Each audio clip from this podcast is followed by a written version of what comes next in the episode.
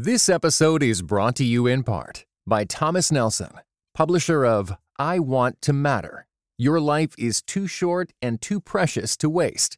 Written and narrated by New York Times bestseller Kathie Lee Gifford. Available now everywhere you get audiobooks. Welcome to the Table Podcast, where we discuss issues of God and culture, brought to you by Dallas Theological Seminary.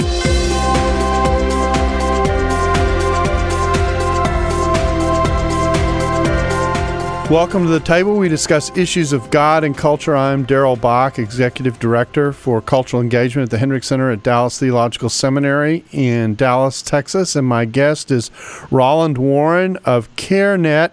And as you can tell, he's with us by the um, wonderful uh, capabilities of technology. And where exactly are you located, Roland? Uh, we're in uh, Lansdowne, Virginia. Okay, so for people who don't necessarily know where Lansdowne is, where where is that in Virginia? Uh, it's right outside. It's, it's a bedroom community, as opposed to to uh, Leesburg, Virginia, which probably doesn't help people much at all, unless they're Civil War buffs.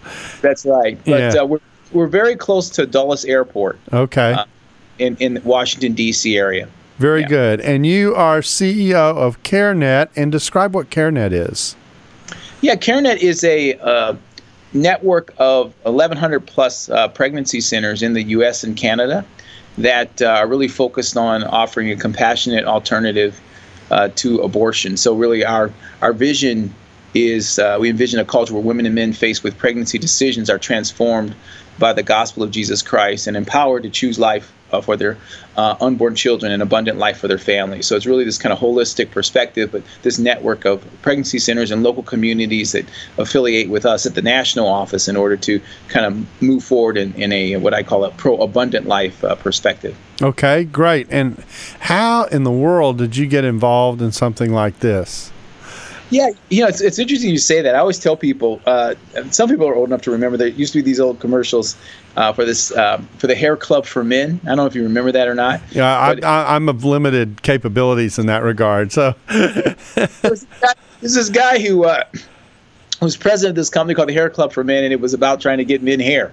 And uh, at the end of the commercial, he would always hold up a picture of himself bald, and then and then obviously in the commercial, he had a head, a wonderful head full of hair, and he would always say, "I'm not only the president, I'm a client," that kind of a thing. So I always use it as a joke because it's a great lead-in uh, to how I got involved uh, around the issue uh, when I was uh, a 20 year old uh, uh, college student. I got my girlfriend pregnant, and we were encouraged to abort. We instead got married, which was our plan, and um, been married for 30, 36 years. So I really was sort of confronted with the whole notion of an unplanned pregnancy. Uh, and becoming a father in, in in that context, and so that really kind of set me down this path where the life issue was something that was uh, uh, something I had to consider at a very very uh, um, early age in a, in, a, in a relative sense. And I'm thankful that we made the decision that we did. So over time, God just kind of led me down the path uh, to uh, CareNet. so, uh, so this is not just a theoretical exercise for you by any means. This is something you've actually lived through the decision-making process and everything else associated with it. Yeah, ab- absolutely, and and it's really shaped a lot of my thinking about about the issue. Certainly on the fatherhood front. Prior to coming to CareNet, I was president of an organization called National Fatherhood Initiative for about 12 years, which was focused on connecting uh, the hearts of fathers to kids, and it really gave me an insight on the fatherhood issue and how fatherhood is connected to the life issue. And that's actually how I got connected into CareNet initially, uh, because I came to uh, uh, CareNet, uh, my predecessor's predecessor, and really wanted to have a conversation about what were they doing to engage fathers uh, in in the in the process when you had unplanned pregnancies, especially given that I knew uh, what role my my role played in in in in the decision. So clearly, uh, legally, her body and her choice, uh, but I still have a responsibility, and the decision that a guy makes impacts greatly the choice that she makes, and I knew that firsthand as a as a 20 year old. So, tell us a little bit about how CareNet works. You said you work with pregnancy centers. How did I mean? Are you are you just there and people walk in, or is there anything um, uh, intentional and initiative about how you all go about having people come to the clinics? Okay. Well, Karen, I'm in the national office, so we're an affiliate organization, an umbrella organization Okay. that provides cover, training, technical assistance, marketing support, uh, all kinds of resources to help the network of pregnancy centers, which are their own 501c3s, do the work that they do. So the clients don't come here. Okay. we've had before, uh, but they go to the, the local pregnancy centers, uh, and the pregnancy centers are there to offer them compassion, hope, and help uh, to help them uh, make a pregnancy decision. And, and, and certainly what our objective is and our goal is to help them uh, to make a decision f- to bring their child into the world. Okay, so so I take it these pregnancy centers are are they independent pregnancy centers, or are some of them affiliated with another organization, and you just help them and give them additional support? How does that work? Yeah, they're they're independent 501c3 organizations which were started up in in communities. Uh, really, the whole pregnancy center movement started uh, pretty early on when Roe v. Wade was decided, and abortions clinics started showing up in in communities.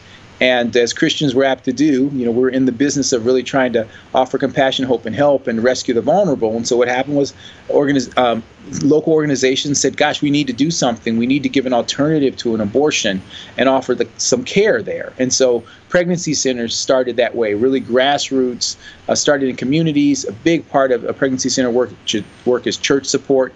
And, and, and that really started. You know, CareNet started in 1975, shortly after uh, Roe v. Wade and really was pregnancy centers that had started in that time frame coming to CareNet, which was called Christian Action Council at the time, and was focused more on sort of advocacy work, uh, more similar to things that like maybe the National Right to Life uh, does, for example, but more from a uh, from a Protestant perspective, because National Right to Life had more of a Catholic leaning. So this was uh, CareNet came from a Protestant perspective. It was started by uh, Francis Schaeffer, C. Everett Koop, and a, and a theologian named Harold O.J. Brown, and also Billy Graham was involved, and really to mobilize uh, the Protestant community uh, and evangelicals uh, specifically around the life issue. So we started there started offering this support and over time said, you know what, there's so much need to plant pregnancy centers across the country that CareNet kind of moved away from um, CareNet, which was a project actually of Christian Action Council, sort of said, you know, we're not going to focus on the ag- advocacy part of, of, of the work. We're going to focus on the care side of the issue and then started providing that support. So that's what we do.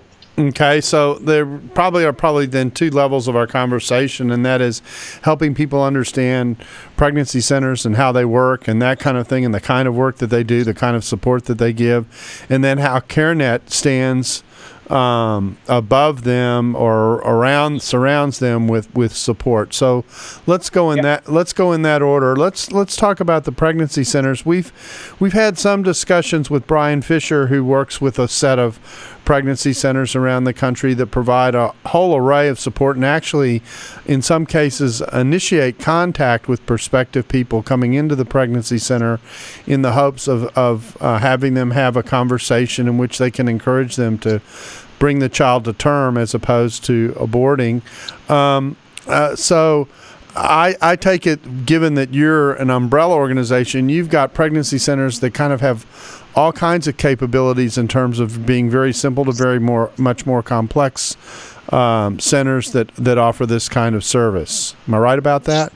Yeah, no, ab- absolutely, absolutely right. In, in fact, uh, um, you know, when when uh, when Brian's organization actually got started initially, CareNet was one of the uh, organizations that kind of they came to for assistance because we have 1,100 pregnancy centers, and uh, uh, I think there are a few centers that they now own, but the majority of the centers that are kind of connected in are actually affiliates to affiliates of CareNet. So. Mm-hmm that's a big part of kind of what we uh, big part of what we do is, is providing that level of that level of, of support uh, for folks that are there. Some of the centers, the vast majority of them, about 70% of the centers are medical. In other words, they have some type of medical service where they're whether they're doing ultrasound or uh, STI testing or something like that.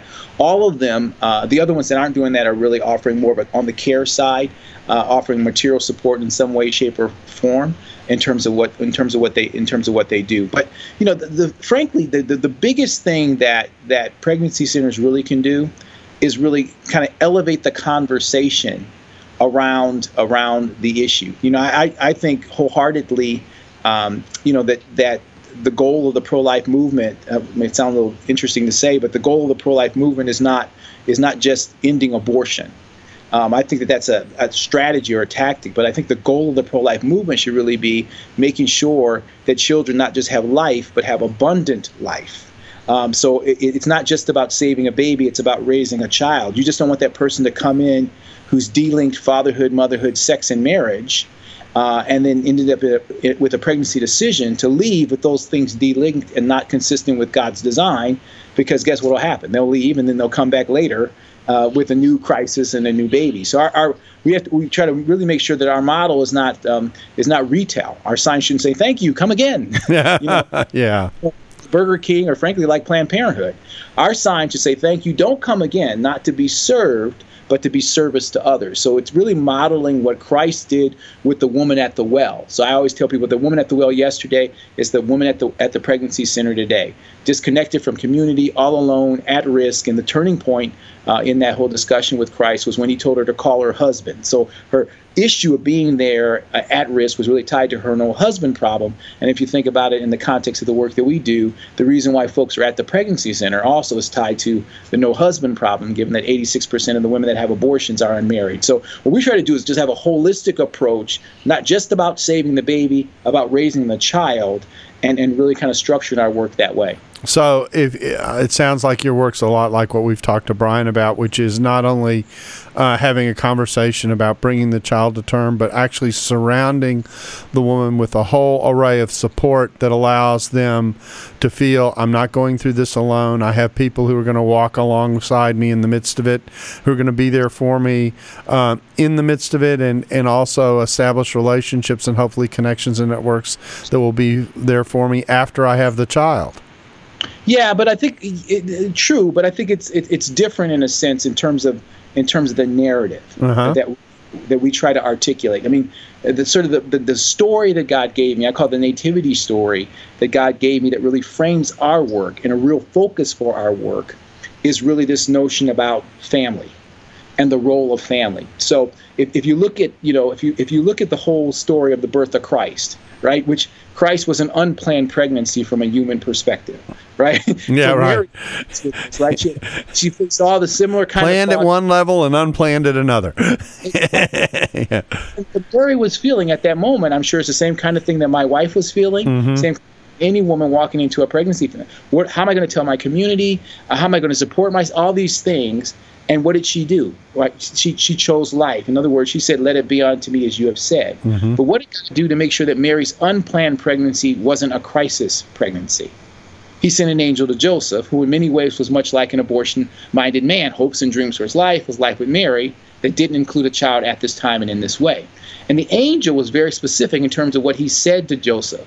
The first thing that he said was, do not be afraid to take Mary as your wife, not your baby mama, not your boo, not some other thing, but your wife. Mm-hmm. And so, really, the key there, and that what you see here, this is a real big difference in terms of what CareNet's doing, is that we're not just focused on the sanctity of life. We're focused also on the sanctity of marriage and family consistent with God's design. That's what you see in that in that story in the first chapter of the first book of the New Testament. The angel first affirms the sanctity of life, a sanctity, excuse me, of marriage and family consistent with God's design, and then the sanctity of life. And I believe in many ways in terms of what how we've been focused over the years is really focusing on the sanctity of life issue without focusing on the sanctity of marriage and family issue. And as a result, again, as I said to you early on, 86% of the women that have abortions are unmarried. Right. So it's not just about wrapping her around her a bunch of support.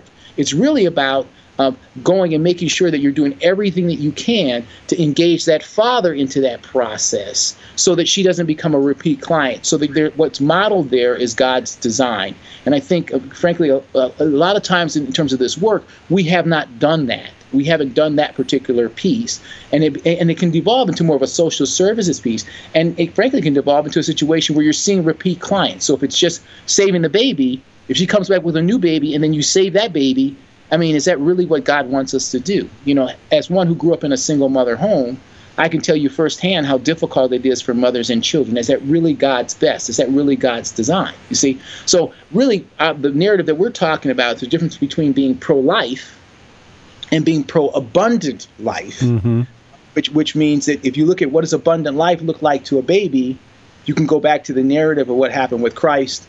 You know, a father and mother united in marriage, loving each other, loving their child, and loving God's the high idea that you saw with the, the narrative of Christ, and that's really what we focus on as well. That perspective, not just being pro-life, but being pro abundant life, which means that you're going to focus very aggressively on building strong families so that co- clients are not repeat clients. And then we don't just celebrate when, when a baby is saved, but we're focused on also trying to talk about marriage and those kinds of things. And that's a, a real big difference between what CareNet is doing in terms of the work that, that we try to do on a daily basis. That's the first part of the big difference. Okay, so that's clear. So so you're so that means that you're there's really an effort not just to engage the prospective mother, but actually the boyfriend or whatever who who is with her and try and encourage them to become a couple, become a family, that kind of thing.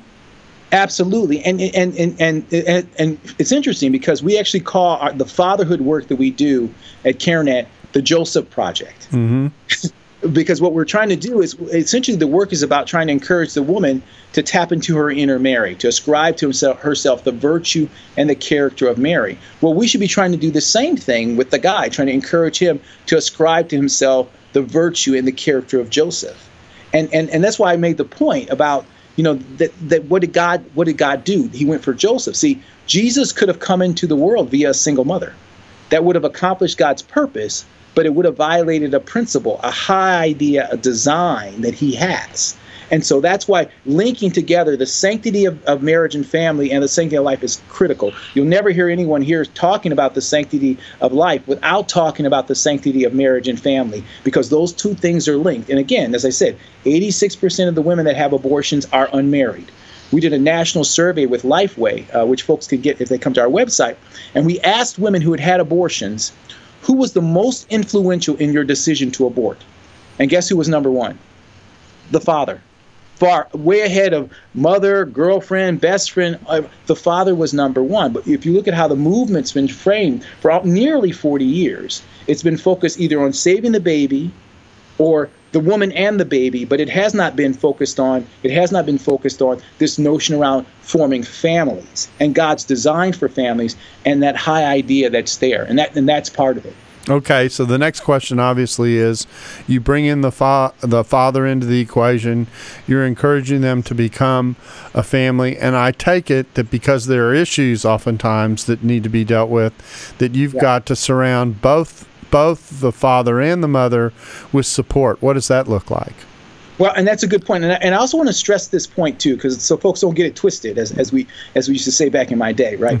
It, it's not just about whether she marries that guy, because that's not possible all the time, and frankly, not even necessarily the right thing all the time. But mm-hmm. it's about reconnecting God's design, fatherhood, motherhood, sex, and marriage, relinking those things in their mind so that their mind is transformed, so that the next time that they have an opportunity to have a sexual encounter, they're looking at through the, that through the lens of God's design. I mean, that's why a, a, husband will be faithful to his wife, right? He, he's got an opportunity to maybe have a sexual encounter, but he says, you know what? No, no. I, I believe motherhood, fatherhood, sex, and marriage consistent with God's design. I reject that because having sex in that context would violate that. So even if they the couple does not form, it's about transforming the mind so that you don't see her as a repeat as a repeat client. And so that's a big part of the, the, the support mechanism, this transforming the mind, not just celebrating saving the baby, but really focusing on transforming the mind so that you don't see a repeat client. Now, in terms of the support piece, you're absolutely right. And it really leads to the second thing that's really significant about CareNet's model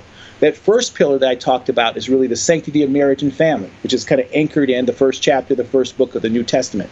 There's a second pillar, which is this whole focus on discipleship, which is in the last chapter of the first book of the New Testament, mm-hmm. that we're, we're called to make disciples. Um, and, and one of the things that uh, pregnancy centers do in, in CareNet's network, we're very focused on the gospel of Jesus Christ. But the pregnancy centers can do evangelism, which leads to conversion, but they can't do discipleship, which leads to replication. And so, a big key part of what we are also doing, particularly through our Making Life, Making Life Disciples initiative, is equipping churches to have pregnancy care ministries in the church so that clients can move from pregnancy centers to the church for ongoing support and discipleship. That is a key and significant difference in terms of what we're doing and, and much needed because if we don't do that, then she's much more likely to go and become a, a disciple of the culture mm-hmm. and then replicate and come back with a with a with a new baby. So it's really linking the the life issue uh, to the discipleship issue and, and making life disciples, which is a ministry kit that uh, CareNet has that we're uh, encouraging churches and, and folks within church to basically use their small groups so that those small groups can come alongside those clients who are facing pregnancy decisions and walk alongside them in terms of providing the support that they need. So that means probably something more than simply saying, oh, well, there's this church down the street that I recommend to you and you should attend, et cetera. There's something far more intentional involved. Absolutely. You know, one of the things I tell people all the time is that when you look at Jesus's model, he had both a retrieving and a receiving model, right? Some folks he retrieved, like the disciple, like, hey, you, drop your nets. I'm going to make you a fisher of men. You up the tree, come down. We're going to have a power lunch, right? Mm-hmm. But then there are others that he received, like the woman with the issue of blood, right? So we have to have both a retrieving and a receiving ministry in terms of what we're doing around the life issue. And you see that very clearly with Peter when Jesus asked Peter, when Peter said, Hey, I want to come out the boat in the storm to you, Jesus received him, said, Come on. the water's fine. But when Peter started to have trouble, Jesus didn't just keep saying, Well, just keep coming. Right? he went out and he retrieved him. Well, that's the part, in my view, that's been missing in terms of this whole life issue. The church, if we're going to be the hands and feet of Jesus and model what Jesus did, the church has to be both in a retrieving and receiving role, which means the church has to be receiving clients from the pregnancy center so that they can be transformed to make to become disciples of Jesus Christ. And what you do when you do that, see, you, you know, if you view the issue through the lens of just material support, Uh, see, then, then you're, in my view, you're not really viewing it from, from a Christian narrative fully. You really should be viewing it as a discipleship issue.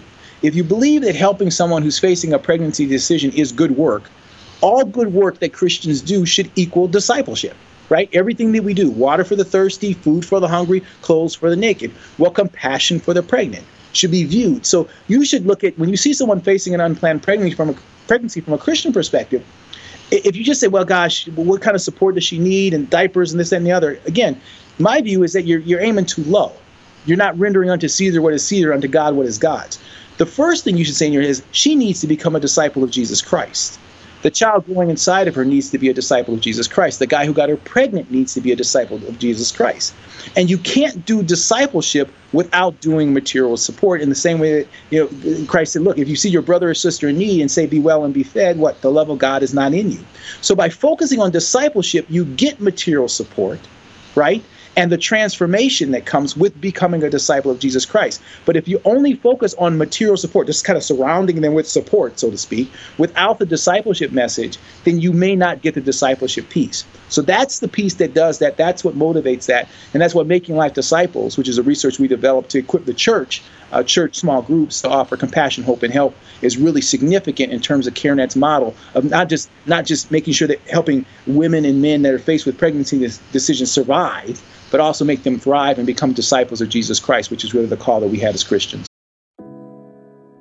This episode is brought to you in part by Thomas Nelson, publisher of Nine Lives and Counting A Bounty Hunter's Journey to Faith, Hope, and Redemption, written by Duane Dog the Bounty Hunter Chapman.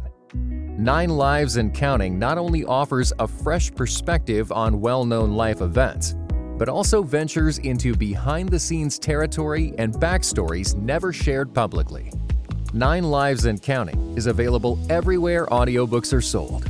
Visit thomasnelson.com/audio to learn more. Let's let's talk about what I would guess is the common situation. A woman walks in to one of the pregnancy centers. She says, "I'm pregnant. Uh, what am I going to do?" I'm assuming that she she may walk into your center not knowing whether she's going to keep the baby or not, and and it starts from there. Walk us through kind of how how your centers handle that kind of situation. Yeah, you know, it's, it's, an interesting question, and there's lots of different ways that clients come to us. Uh, one way, obviously, is they find us on, on, on the web. With we use a, very effective in terms of doing keyword advertising. Uh, women will type in, you know, um, uh, abortion or abortion pill or I'm pregnant. I don't know, whatever that it may be, and they'll find a pregnancy center and call and, and want to come in. And, and one of the things that we do is we really invite her to come in and tell her that we there's support that we know that we can provide for her. But a key piece also as well is that we invite her to bring the father of the child with with hmm. and and it's key because it, it's not it, you know it's the difference between saying you know uh, is is the father uh, going to come with you is one way, but that doesn't isn't the most effective. The most effective says we would like him to come with you. And one of the reasons that's so important is kind of what I was saying before that we know that he's the most influential in her decision her decision to uh, to keep the child or not. If she can see herself having his support, it's a key uh, a driver for us. So when you invite the, the client in, the client comes in. There's an intake process where you just basically do a needs assessment to try to understand, you know, what what is causing them to get to where they where they where they get they are. And, and what are the issues that they are facing? Essentially, one of the things I say often is that life decisions need life support. Um, so you, you know those like those life rings that you see that they have at swimming pools and you have on boats. That's what I mean. Life decisions need life support. So in a sense, she's kind of out there in the water, and you've got the speedboat, you're getting to her, and you're throwing those life supports. Now, what are those life supports? Well, those are the reasons why she wants to have an abortion, right? And and one of the things that I always uh, focus on is that, you know, the decision to have an abortion is really a from conception to birth kind of decision. But that's not what's driving the decision.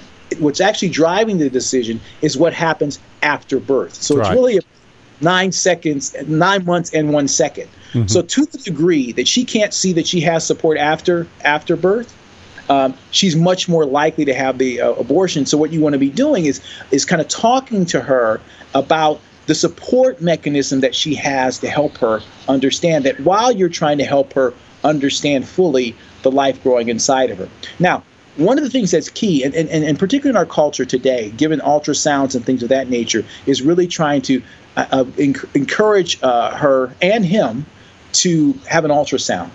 Um, and you know, as an African American, yeah, one of the analogies I use often is you know those cameras that went into Mississippi in the '60s, and, and, it really brought the civil rights movement right into their homes. They saw the what was happening to the vulnerable at that time.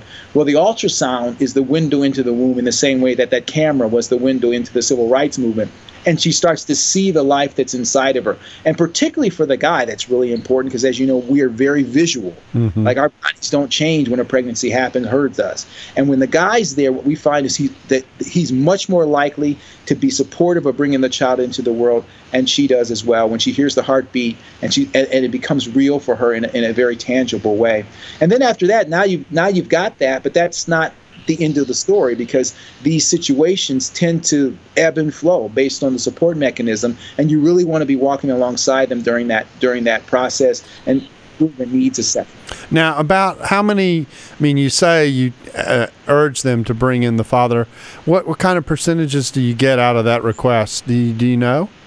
Yeah, well, it's interesting. You know, we have we still have way more female clients than, than male clients. You know, roughly it, it roughly is I guess probably closer to maybe 30% or so will come in with with with the guy, uh, and that's been growing over the years. Candidly, we used to not even ask hmm. because the issue was framed as a you know this is about the woman and the child, and for various different reasons we weren't engaging the guy. There wasn't we weren't even even even designed to equip the guy. That was one of the things I started when I was with National Fatherhood Initiative and how I got connected to CareNet in the beginning.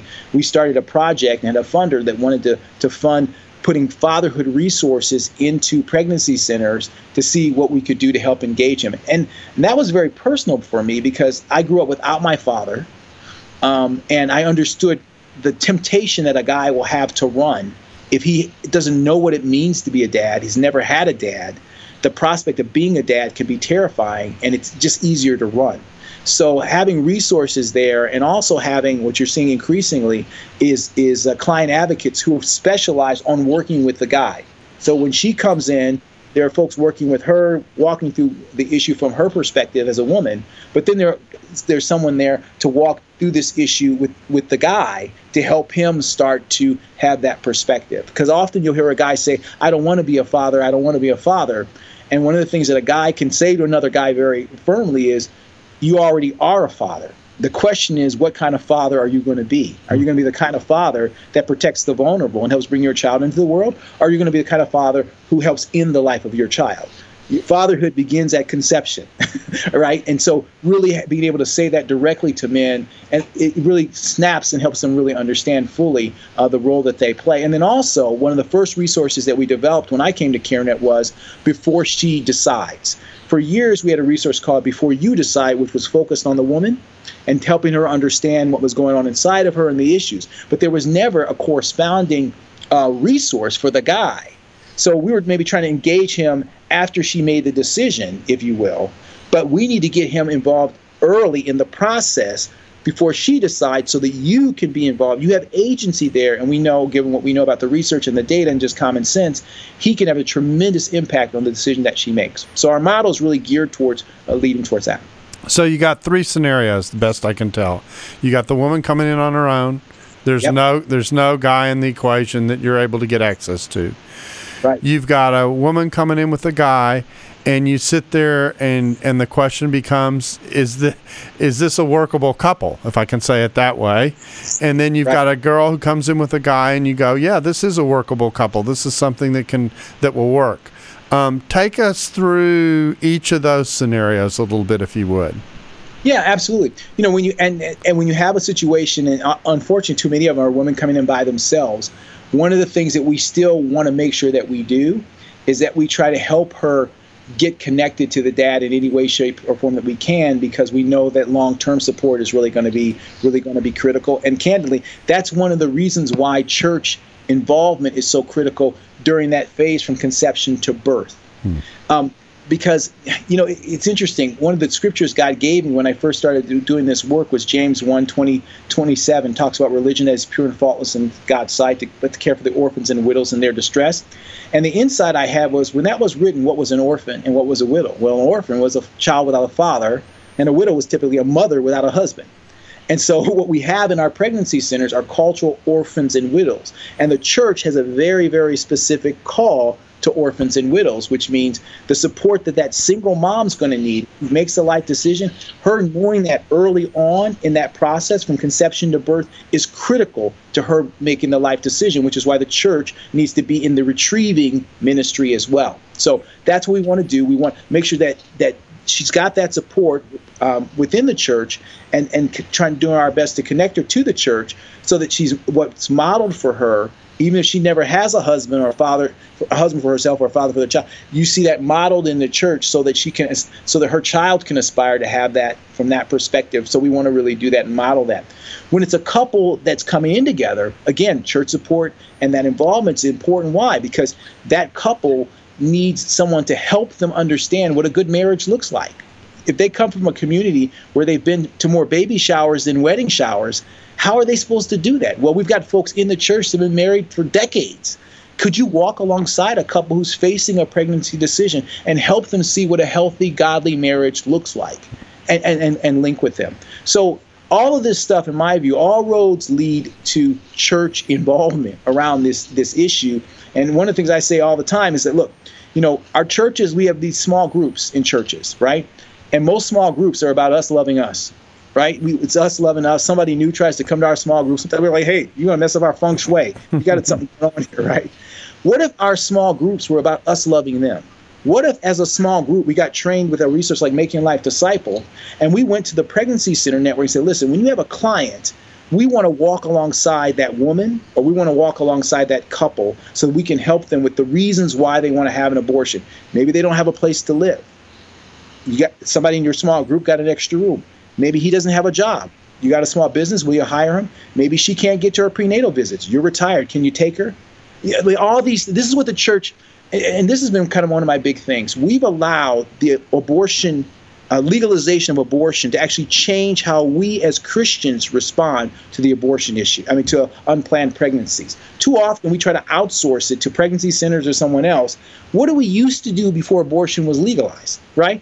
So if a couple got married, what do we do? I mean, got pregnant, what do we do? Well, we try to come alongside the couple where possible. We try to encourage marriage. We try to integrate them. In, all this. Well, I'm saying that's what we should be doing now, mm-hmm. especially as we're praying for and marching for Roe v. Wade to be overturned. We should be acting like it's overturned, and the church needs to be a big response there. So a key part of that. The pregnancy center can only walk alongside that client from conception to birth and maybe a little bit further. But after that, if you come into a pregnancy center with a 10 year old, ain't much we can do for you. Mm-hmm. That's why the church piece is a key part of our pro abundant life model. Those two pillars that hold up this roof that say pro abundant life based on John 10 10. The two pillars are the family and us modeling that and, and talking about that and helping to support that to the best of our ability, both physically and in, in, intellectually. But then also the second pillar is really this notion around discipleship, which is the two pieces coming together. Okay, so um, going back to our three scenarios for just a second, the the when you have a couple that comes in and and it really doesn't look like there's a way to put the couple together, then the situation becomes more like what you have when you have the woman by herself. And right. I, I, guess that becomes the default, but uh, you know, just by the nature of things. Whereas when you have the couple that that looks like you know they're gonna they're gonna go for it together and they're gonna try and make make it work. Uh, then what you need is the community support to help them uh, make it happen, if you will, and to reinforce that decision. Is that are those kind of the generic yeah. scenarios that you've got going? Yeah, I, I just edit that in one way. Even in a situation where the couple's not going to be able to be a couple together, we still want to encourage co-parenting. Mm-hmm. I mean, one of the things I spent much time on, obviously, with National Fatherhood Initiative, is talking about the the well-being of children. And what we know is that when kids have involved, responsible, and committed fathers, they're much less likely to use drugs, become teen parents, be poor, all these different things. So even if the guy is not going to be married to the mother, which we know based on research shows, uh, when kids are raised by their married biological parents, they do better across every psychological, social, social, educational, and economic measurement of child well-being. When that's not possible, we still want father involvement in in the child's life. And so we still have an opportunity there to say, look, maybe you as a couple don't work for whatever the reasons may be, but we still need to work with him to help him be the best dad that he can be in a co-parenting context in the same way. And, and that means that we need to help her understand how important his involvement is in that child's life, even if they're not married um, because that that's critical uh, to the support for that child. And to me, as a as a kid who grew up without a dad, I can tell you firsthand what it feels like not to have a father who is connected with your heart to heart and, and the impact that that can have on, on your life. So in any one of those scenarios, there's still we still want to make sure that we're doing everything that we can in that regard. And the other reason why you want to keep him engaged is frankly, the next time he has an opportunity to have sex, we want him to have fatherhood, motherhood, sex, and marriage linked in his mind so that he's not producing repeat clients for us. and we do want him. You want him unemployed. yeah. Yeah. We want Him out there. Yeah. We don't want him out there producing more children. Right become clients uh, clients for the pregnancy center. So in all three of those scenarios, there really is a role uh, for us in terms of that uh, that transformation that needs to happen. Okay, there's one more scenario that's in my head before we move on and talk about the other initiatives that you all uh, supply, and it is okay. So you've got a mother who comes in, she has a father, they don't work as a couple she has the child, but then she gets married to somebody else. So now you've got a two father situation, at least in, in one sense of the term. Um, do you all deal with that very often? Does that happen on occasion? Yeah, that's kind of more downstream. After you know, that's for pregnancy centers specifically. That's more down, more downstream. But the churches will face that situation. Absolutely, it, it is the step parenting, co-parenting dynamic, which churches, you know, are increasingly becoming more adept in terms of dealing with. The scenario that we didn't talk about that's more likely is the the opportunity for adoption. Okay. Um, and that's the one where, where, there's opportunities there. And again having the father involved and supportive of that process where they as a couple don't feel that they can marry or raise this child we want to make sure that she understands that adoption is a life affirming option uh, for her. And that's one of the other things that we talk about. We talk about single parenting married parenting uh, adoption uh, as well and, and then co-parenting are the, the kind of the four scenarios that we that we talk to. And those are the things that we deal with more so uh, than kind of stuff that's downstream uh, after after conception and, and, birth. Okay, now you you mentioned to me that there are kind of two other initiatives that CareNet is involved in that we haven't talked about so much. Why don't we go through those, and you can take them in whatever order you want. Sure. Yeah, sure. One of the other initiatives that we started in 2012 was something called the Pregnancy Decision Line. And the Pregnancy Decision Line is basically a, a, a call center, if you will, that we have here at CareNet where um, folks find us online uh, through keyword advertising and they'll call our number uh, the pregnancy decision line number, and uh, they they are facing a pregnancy decision. And the objective of the pregnancy decision line is to coach them to a life decision. So these are long calls with someone. You can think about like almost like a suicide hotline type thing uh, in terms of in terms of the framework. And we get calls from women and from men. About about uh, 80% are women and about 20% are, are men with someone who's facing a pregnancy decision. Often they're looking for an abortion. Our first thing we say is, look, we can either provide or refer for abortion, but we think we can help you. And then we talk them through that perspective. And it really is about helping that client who may never darken the door of a pregnancy center um, be able to make a life decision. So that's a key, key initiative.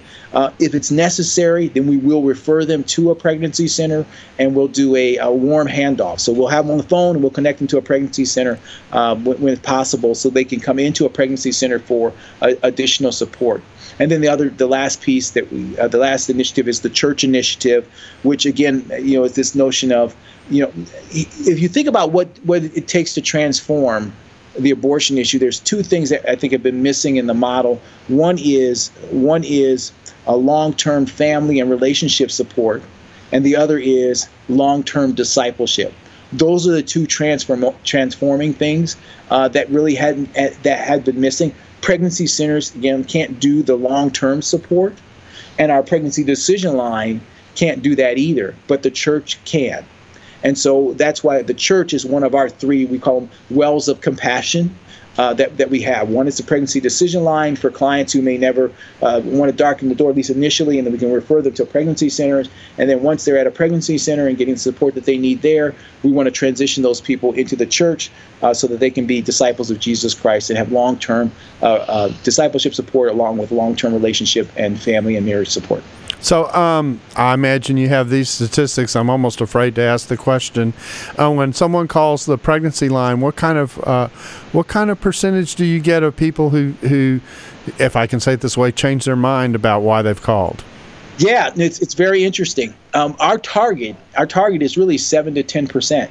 Hmm. Um, it's incredibly it's incredibly difficult uh, as you can imagine with, with, with those calls, and which is a very very good number. It's you know it's like catching a fastball with no mitt. Mm-hmm. I mean, it mm-hmm. really is. The calls are coming in, and if you think about that, that's pretty amazing. It's it's like, I mean, it's, it's kind of an interesting thing. It's like if you go into some place and and and you're looking for a certain thing, and they say, I don't sell that thing, I don't have that thing, nor do I refer for that thing, but I think I can help you, and you stand there and you continue to engage.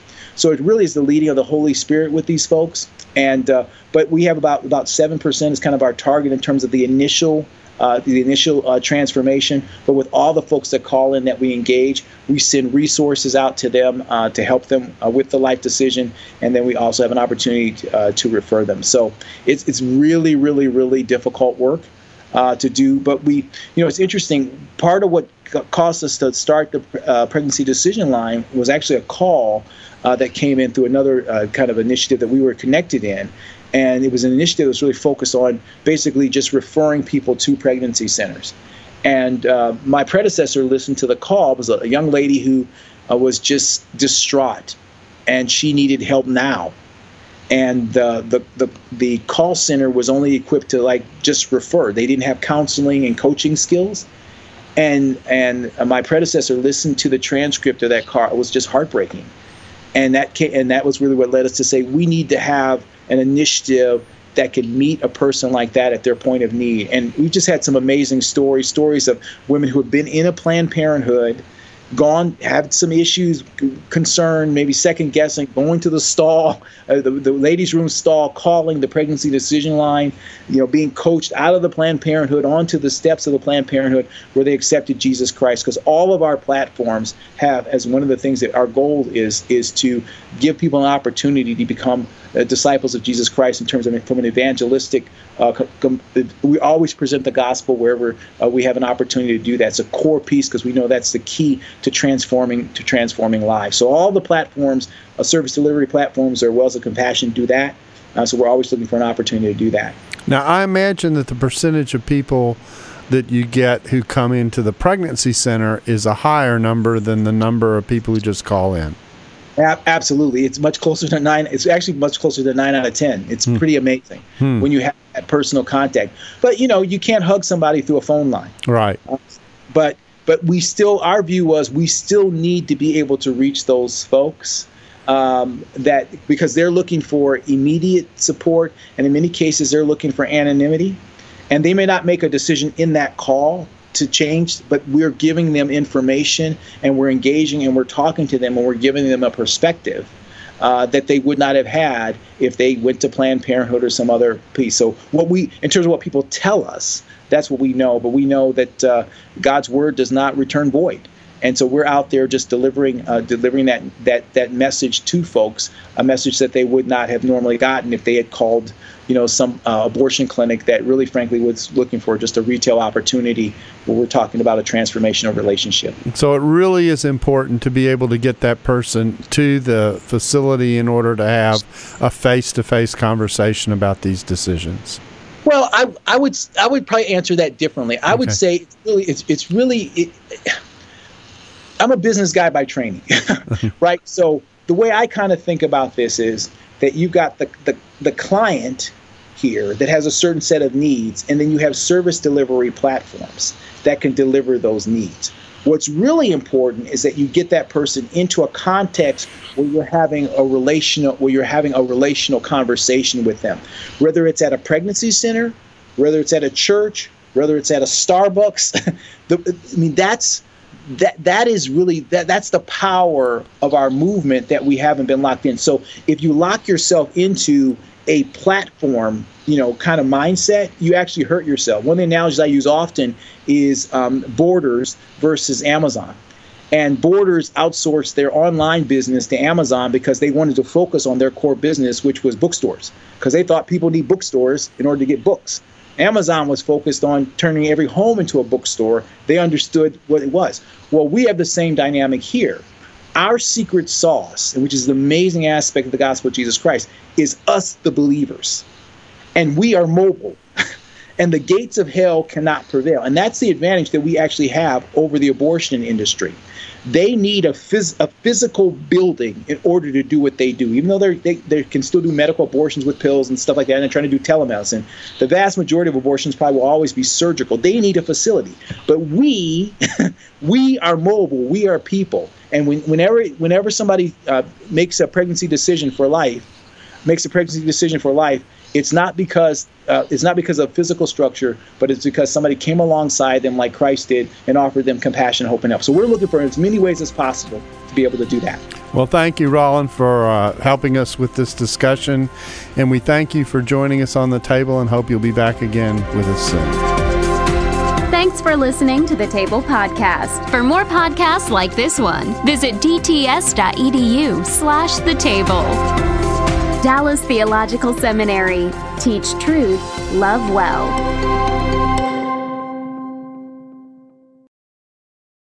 This episode was brought to you in part by the Lord of Spirits podcast. Many Christians yearn to break free of the influence of secular materialism and to understand the union of the seen and unseen worlds as made by God.